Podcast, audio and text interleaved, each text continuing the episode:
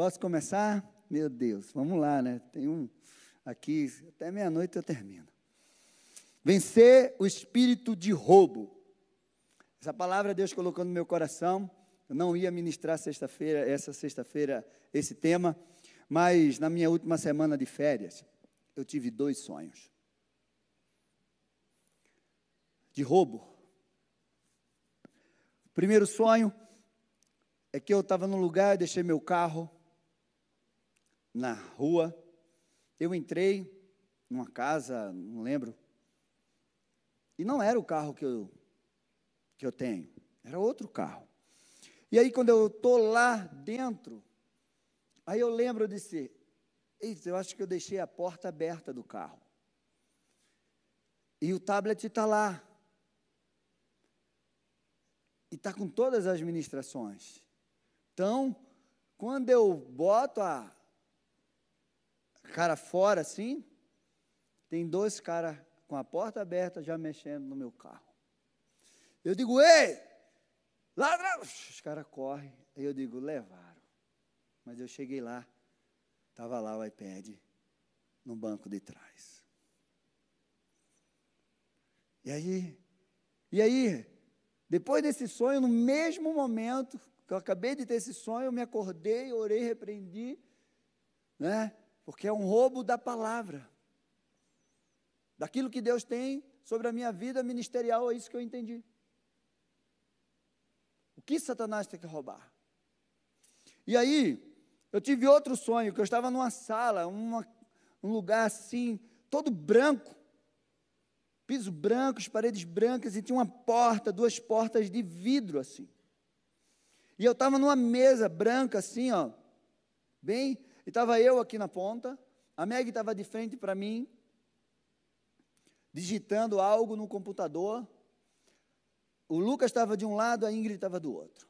E eu estava lá escrevendo as coisas, olhando para a Meg, e essa porta de vidro assim ficava para a rua, como se fosse uma loja, mas não tinha nada, só tinha essa mesa e a gente lá.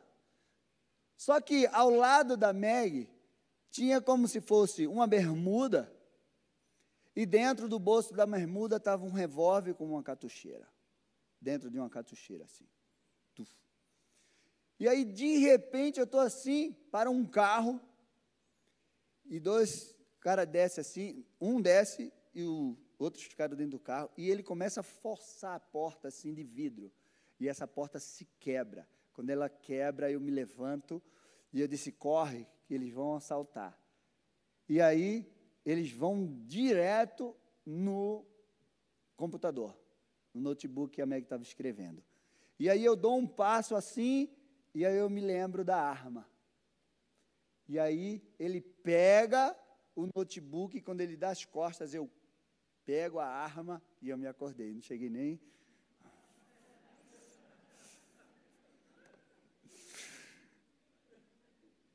Eu digo, oh, Jesus. Então, gente, e aí eu me acordei e eu disse: vou fazer uma ministração. Vencer o espírito de roubo. Foi isso que eu entendi de Deus. E uma vez Meg teve um sonho que ela estava na rua e tinha um homem alto. E aquele homem era um demônio mesmo, um diabo, todo altão assim, de, de, de paletó atrás dela. E ela queria assaltar, e ele disse: Eu só quero a sua identidade. Queria roubar o documento dela, só a identidade. Você está entendendo? O que é que acontece? Então nós vivemos em uma constante batalhas espirituais. E essas batalhas, elas refletem no nosso mundo físico. Ignorar essa verdade é você estar vulnerável, se colocar numa posição vulnerável aos ataques do inimigo. E nós temos um inimigo mortal. Ele quer matar, roubar e destruir. Jesus falou isso lá em João 10, 10. O ladrão vem somente para roubar, matar e destruir. Abre aí a tua Bíblia. Jesus disse: O ladrão vem somente para roubar, matar e destruir. E eu vim para que tenham vida e a tenham em abundância. Meu amado, Satanás é um espírito ladrão. Ele age dia e noite para te destruir a tua vida, para destruir a vida, para roubar a vida dos filhos de Deus. Você não imagina o movimento no mundo espiritual para te roubar. E se nós não tivermos cuidado e atenção, nós somos roubados nos mínimos detalhes. E você vai saber. Então, desde o primeiro dia da tua gestação, Satanás está agindo para roubar a tua vida. Ele quer roubar os teus sonhos, ele quer destruir você, porque ele sabe que você, naquilo que você pode se tornar na mão de Deus. É sério, pastor? Desde o primeiro dia da minha gestação, uhum, ele quer roubar, quer destruir tudo que você pode viver e realizar, tudo que Deus estabeleceu para a tua vida. E a palavra de Deus, ela nos ensina isso, ela nos mostra isso. E graças a Deus que você está até aqui, que você chegou até aqui. E cada dia de vida que você tem, você precisa ter um entendimento o que Deus quer que eu realize. Porque vai chegar um dia, se Jesus não, não voltar antes e levar, meu amado, vai estar lá na lápide da gente. A data que a gente nasceu, um traço e a data que a gente morreu. A tua vida vai se resumir naquela, naquele tracinho ali, ó. Tudo que você fez, tudo que você viveu, está entre essa data e essa. E o inimigo quer destruir exatamente o dia do teu nascimento, daquilo que você pode se tornar na mão de Deus, porque você é filho, você é criatura de Deus, foi criado por Deus.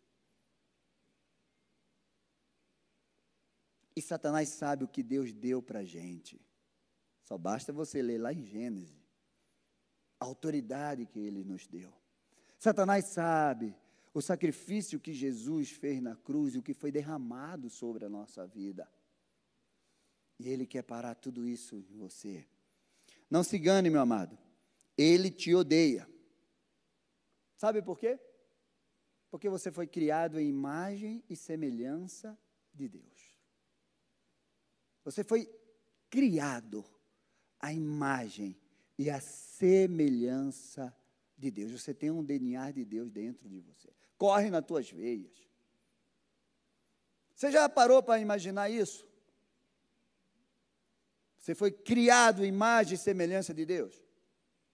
Domingo de manhã eu vou falar sobre conquistando o reino pela fé. E você e você vai entender muito disso. Então, meu amado, você é filho amado, você foi escolhido, constituído por Deus. Antes do ventre da tua mãe, foi isso que ele disse para Jeremias: Jeremias, eu te conheci, eu te constituí antes do ventre. Efésios 1,3 diz que antes da fundação do mundo, Deus já nos amou. Ele já nos escolheu antes. Você não está aqui por acaso, você foi escolhido antes da fundação do mundo. Porque antes de você nascer, estar aqui, você nasceu na imagem, nos pensamentos de Deus. Um dia eu vou fazer a Juliana. E a Juliana vai ser isso, isso, isso isso que estabeleci para a vida dela. Eu quero que ela entenda eu quero que ela saiba. Eu quero que ela conheça tudo que eu coloquei dentro dela. Para que ela viva aquilo que eu determinei para a vida dela. Mas ela só vai viver se ela escolher. Porque ela tem o poder de escolha. Então o inimigo trabalha dia e noite para destruir isso.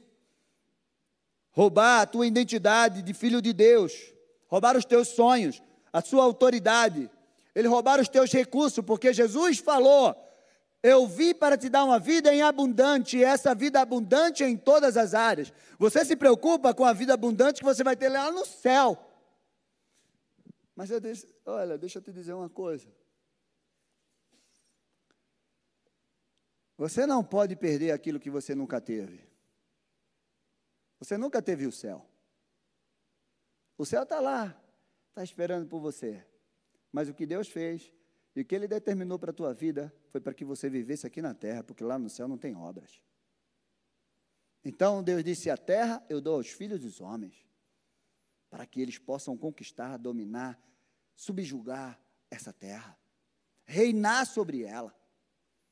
Então, meu amado, você tem que entender que Satanás quer te roubar aqui, porque depois que você morrer, se você aceitou Jesus como Senhor e Salvador, você vai para o céu aí. Lá é maravilha. Lá você só vai dar glória a Deus e aleluia. Lá não tem dor, não tem sofrimento, não tem guerra, não tem luta, não tem nada.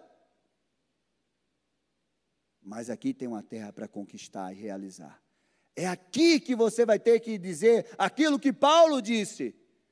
Agora eu posso morrer, porque eu combati o bom combate. Eu guardei a carreira, eu completei a carreira, eu guardei a fé. Agora eu posso ser derramado como oferta de libação, porque eu cumpri o meu propósito na terra. Você precisa morrer como Jesus, está consumado, eu já fiz o que eu tinha que fazer na terra pior coisa não é morrer, é viver sem propósito. Então, ele quer roubar a tua alegria, a tua saúde, a tua família, o teu futuro, o teu propósito de vida, o teu legado. É isso que o inimigo quer fazer. Mas, pastor, mas desde a infância, desde quando eu nasci, que Satanás vem trabalhando para me roubar? É. Na verdade, desde quando você nasceu, ele tem trabalhado para te matar. Porque ele fez isso com Jesus.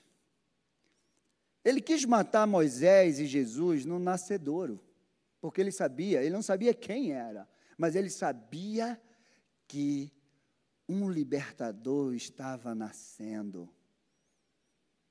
Ele sabia que um salvador estava nascendo. Então ele usou o faraó e disse: mata todos os primogênitos, todas as crianças que nascerem aqui dos, dos hebreus na terra do Egito, pode matar tudo. Mas Moisés foi colocado num cestinho e escondido na casa daquele que queria matar. Porque quando Deus quer fazer algo, Deus esconde bem embaixo do nariz de Satanás e ele nem vê. E Moisés cresceu ali como príncipe, existia um propósito. Ele tinha que crescer como um príncipe, porque ele não poderia ter mente de escravo. Porque como ele ia libertar o povo se ele fosse, se ele tivesse mente de escravo? Ele tinha que crescer como um príncipe, para ele ter mente de príncipe, porque ele iria voltar e ele iria ser o libertador. Escravo não liberta escravo. Jesus ia ser o Salvador. E aí o imperador manda matar todos que nascerem nessa época. Aí Deus faz o quê? Vai para o Egito. Escondeu Jesus no Egito. Como ele fez com Moisés. Meu amado, não pense que o inimigo está brin tá brincando de destruir você, não. Ele fala sério. Ele vem se ele quis matar Jesus e Moisés no nascedouro, quando eles nasceram. Então, meu amigo, você precisa entender o poder que você tem. Eu tenho um, um, uma pessoa, uma mulher, que a, que a Meg atendeu ela e tudo, né? A gente conhece, não vou colocar o nome dela aqui. Mas a mãe dela, quando engravidou dela, frequentava terreiros de feitiçaria, de um monte de coisa. E quando a mãe dela engravidou dela, que ela chegou no terreiro, a entidade disse assim: Você carrega um, uma criança no seu ventre? E a mulher disse assim: carrego, estou grávida. Ela fez: você não pode mais entrar aqui enquanto você estiver gestante. Porque essa criança foi marcada. E quando você chegou aqui, as entidades foram embora. Dá um glória a Deus. Você entendeu o poder que você tem? Você entendeu a marca de Deus que está sobre a tua vida? Uma criança no ventre que ainda não era completamente formada. Satanás disse: enquanto você estiver aqui, a entidade não desce. Então você não vem aqui enquanto essa menina não nascer. Porque ela não pode entrar aqui. Isso é poder de Deus. É por isso que o inimigo te odeia. Porque ele sabe qual a semente que tem dentro de você. É uma semente divina, poderosa. Só que às vezes a gente não sabe. Às vezes a gente ignora, às vezes a gente não tem um conhecimento daquilo que a gente tem. E aí ele consegue nos levar num cativeiro e roubar a nossa vida, roubar aquilo que nós temos.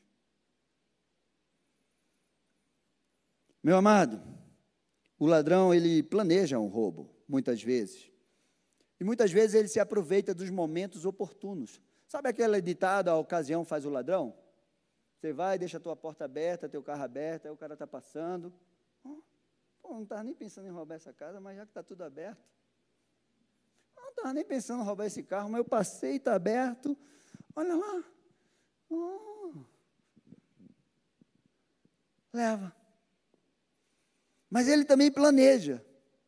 Ele aproveita a tua fragilidade, ele aproveita as brechas, as oportunidades que você dá, que nós damos. Então nós precisamos estar atento. Como ele age? Então, vamos lá. Vou correr aqui, gente. Vai dar tempo. Juízes 6, 1 ao 6 diz assim: Os filhos de Israel fizeram o que era mal aos olhos do Senhor. E por isso o Senhor os entregou nas mãos dos midianitas durante sete anos. Os midianitas prevaleceram contra Israel.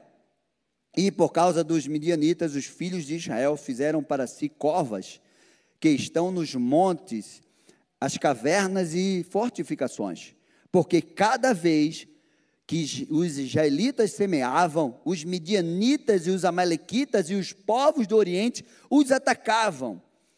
Acampavam em Israel, destruindo os produtos da terra até a vizinhança de Gaza, e não deixavam em Israel sustento algum, nem ovelhas, nem bois, nem jumentos.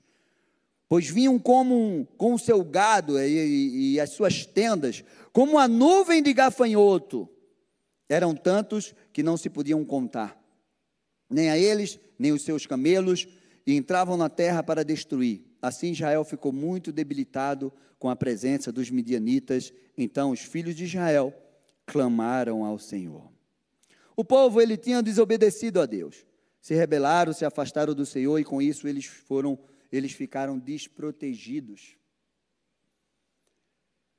E os inimigos faziam a lambança.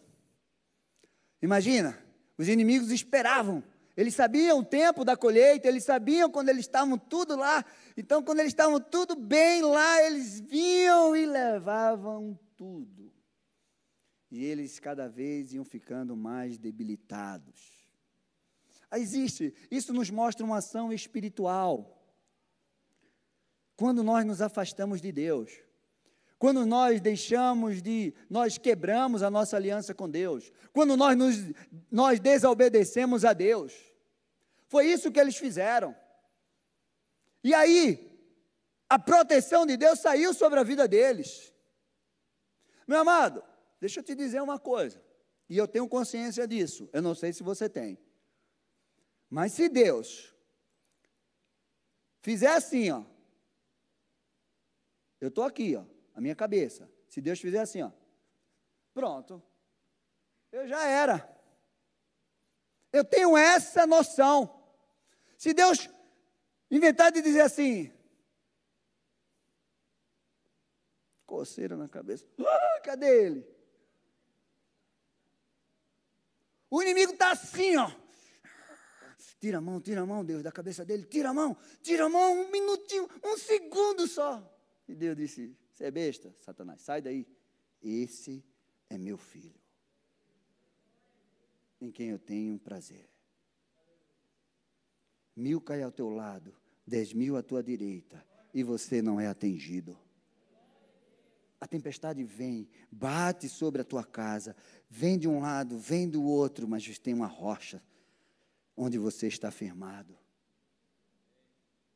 Essa é a proteção de Deus sobre a nossa vida. Mas se eu resolver sair dessa proteção, eu já era.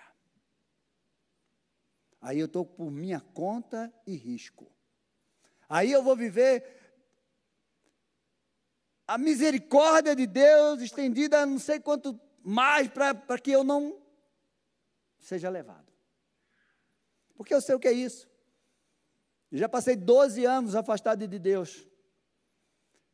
Era só a graça de Deus. Porque sofri acidente de moto, tá?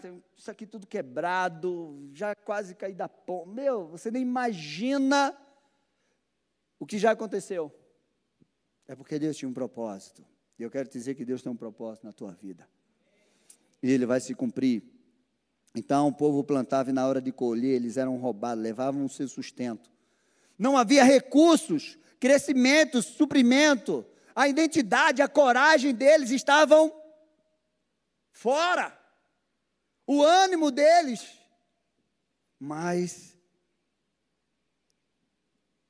Gideão ainda estava lutando, lutando contra aquilo. Como eu posso vencer esse roubo? Você precisa reconhecer. Você precisa se arrepender. Se você está sendo saqueado pelos midianitas, sabe? Às vezes as pessoas chegam para pastor, eu não sei o que é que acontece. Parece que o devorador vem e toma tudo. Eu não consigo prosperar, eu não consigo comprar isso, eu não consigo comprar aquilo. Parece que meu dinheiro está no sactel furado. Parece que acontece tanta coisa que a primeira coisa que eu pergunto para eles é assim: como é que está a tua aliança financeira com Deus? Você é dizimista e ofertante? Ah, eu deixei de ser. Porque, como é que eu não estou conseguindo mais? Eu digo: dízimo não é quantidade, é qualidade. Aquilo que você tem, que você ganha, você tem que dizimar. Porque há uma proteção sobre isso. Juízes 7, 10 diz assim: Quando os filhos de Israel clamaram ao Senhor por causa dos midianitas, o Senhor lhe enviou um profeta e lhe disse: Assim diz o Senhor Deus de Israel: Eu te tirei vocês do Egito, da casa da servidão. Eu os livrei das mãos dos egípcios e das mãos de todos os opressores. Eu expulsei e dei a vocês a terra deles. E disse: Eu sou o Senhor, o Deus de vocês. Não adorem outros deuses, não adorem os deuses dos amorreus, em cuja terra vocês estão. Mas vocês não deram ouvido à minha voz. Esse era o clamor do povo. Senhor, nos ajuda, cansei sete anos sofrendo, sendo roubado. Deus disse: Eu vou livrar vocês. Fique tranquilo, eu amo tanto vocês que eu vou livrar, mas vocês precisam saber por que vocês estão assim. Vocês se afastaram de mim, vocês começaram a servir outros deuses, vocês quebraram a aliança comigo, e aí? Como vocês querem proteção? E eu ainda estou protegendo vocês, porque vocês não morreram ainda. Mas Versículo 11: Então o anjo do Senhor veio, assentou-se debaixo do carvalho que está em Ofra, que pertence a Joás, da família de Abiezer. Gideão, filho de Joás, estava malhando trigo no lagar, pa, para pôr a salvo dos midianitas. Então o anjo do Senhor lhe apareceu e lhe disse: O Senhor está com você, homem valente. Gideão respondeu: Ah, meu senhor, se, se o Senhor Deus está conosco, por que nos aconteceu tudo isso? E onde estão todas as maravilhas que os nossos pais nos contaram? Eles disseram: O Senhor nos tirou do Egito, porém agora o Senhor nos abandonou e nos entregou nas mãos dos midianitas. a gente nunca reconhece o que a gente faz. Quando o sapato aperta, a gente diz: Ô oh, Senhor, me abandonou? Quantas pessoas que chegam aqui, às vezes desempregadas, atrás de uma mudança na sua vida profissional, e Deus abençoa, e depois que ela é abençoada, ela nem volta. Mas agora eu tenho, agora eu vou curtir a minha vida. Porque as pessoas acham que Deus é um gênio da lâmpada. Ah, quando eu tiver ruim, eu. O ala que você quer, meu servo? Você tem direito a três pedidos? Hum, não quero agora, não. Não. Deus é Deus de aliança. Você viu o que ele falou? Vocês romperam com a aliança comigo. Vocês me abandonaram. Vocês começaram a servir outros deuses. Agora vocês estão por conta e risco. Então o Senhor se virou para Gideão e disse: Vá nessa tua força, porque você tem, vá na força que você tem e livre Israel das mãos dos midianitas. Não é verdade que eu estou enviando você? Gideão respondeu: Ah, meu senhor, como livrarei Israel?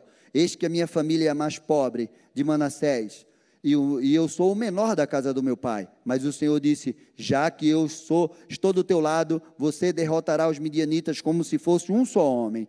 Gideão respondeu: se de fato encontrei favor aos teus olhos, preste atenção nisso aqui, que é a chave da virada da vida de Gideão. Eles estavam passando por um roubo o quê? Financeiro. Liam e tiravam todos os seus sustentos. Não foi isso que a gente leu? Preste bem atenção. Olha Gideão. A situação de Gideão era uma situação de medo, escassez, desprezo, sem ânimo, e vai colocando aí, se achando o menor de todos os mortais. Eu sou o menor e a minha família é a mais pobre e eu sou não sou nem a mosca do cavalo do assistente do zorro, do tonto. Eu estou pior do que essa mosquinha do cavalo do assistente do, do zorro. Agora veja o que ele fez. Se eu achei graça, se é o Senhor que está falando comigo, peço que não te afaste daqui até que eu volte e traga a minha oferta. E coloquei diante de ti a minha oferta e a coloque diante de ti. E o anjo respondeu. Isso aqui é uma teofania. Era o anjo do Senhor com letra maiúscula. Era Deus representando através daquele anjo. Eu esperarei até você voltar. Meu amado, eu, a primeira coisa que eu quero te dizer é que não importa a situação que você se encontra, Deus vai te ver da forma que Ele te fez e com aquilo que Ele colocou dentro de você. Gideão estava se sentindo. Deus disse: homem valente. Tem tradução que diz: poderoso guerreiro. Você é corajoso. Eu? Foi isso que eu coloquei dentro de você. Então, quando você se sente lá, Deus está olhando lá de cima. Meu Deus, olha no espelho, querido. Vai, filhão, olha lá no espelho consegue enxergar o que você tem dentro de você. Olha lá na minha palavra. Deus está lá, orando, orando, oh, o Espírito Santo toca o coração dele, faz ele enxergar que ele não é um fracassado, que ele não é um miserável, que ele não é um destruído. Não, que ele tem ainda, ele pode se levantar. Gideão, se você estiver comigo, você vai vencer todos os inimigos como se fosse um só homem. Você tem essa noção? Que você sozinho vale por milhares e milhares de inimigos, se Deus estiver com você? Porque um com Deus é maioria. Você precisa renovar sua aliança com Ele. Viu o que Gideão falou? Se é o Senhor, então fica aqui. Eu vou pegar aqui minha oferta e eu vou trazer. Eu quero saber se é mesmo o Senhor que está falando comigo. Versículo 21 diz assim: Porém, o anjo do Senhor disse: Pegue a carne e os pães sem fermento e coloque sobre esta rocha.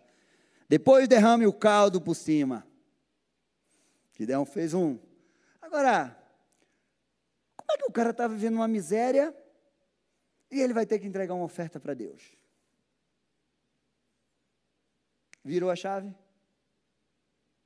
Você entende que isso é inegociável? Ninguém é tão pobre que não tenha algo para entregar para o Senhor. Por mais miséria que você esteja passando financeira, eu quero saber se você não tem duas ou três moedinhas, como aquela viúva que entrou naquele lugar e Deus disse assim, Jesus disse assim: "Essa foi a maior oferta de todas".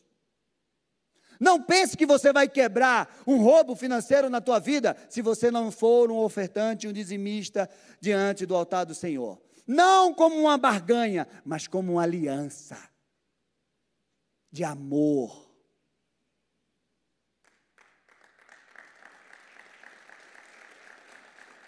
Glória a Deus. E aí, presta atenção que aqui está o segredo.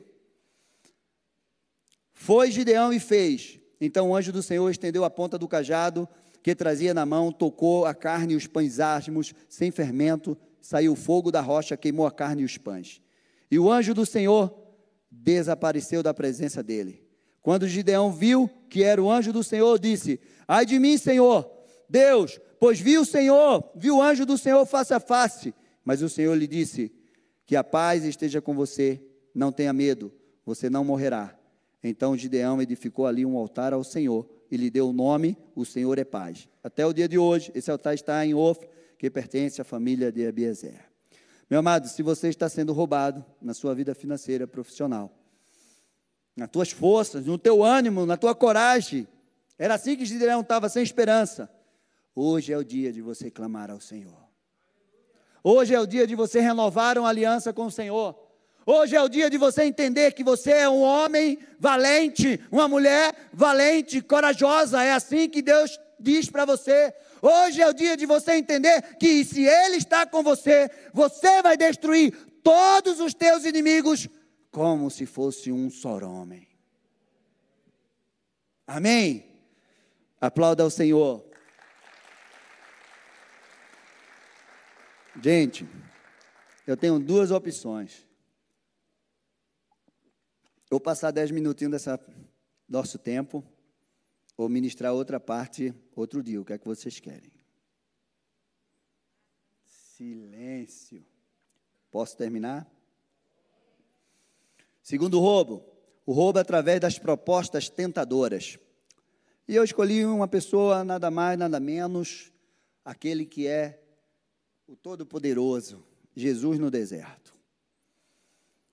Mateus 4 diz assim: A seguir, Jesus foi levado pelo Espírito Santo ao deserto para ser tentado pelo diabo, e depois de jejuar 40 dias. É por isso que nós vamos jejuar esses sete dias, porque o ministério de Jesus começou com jejum e oração.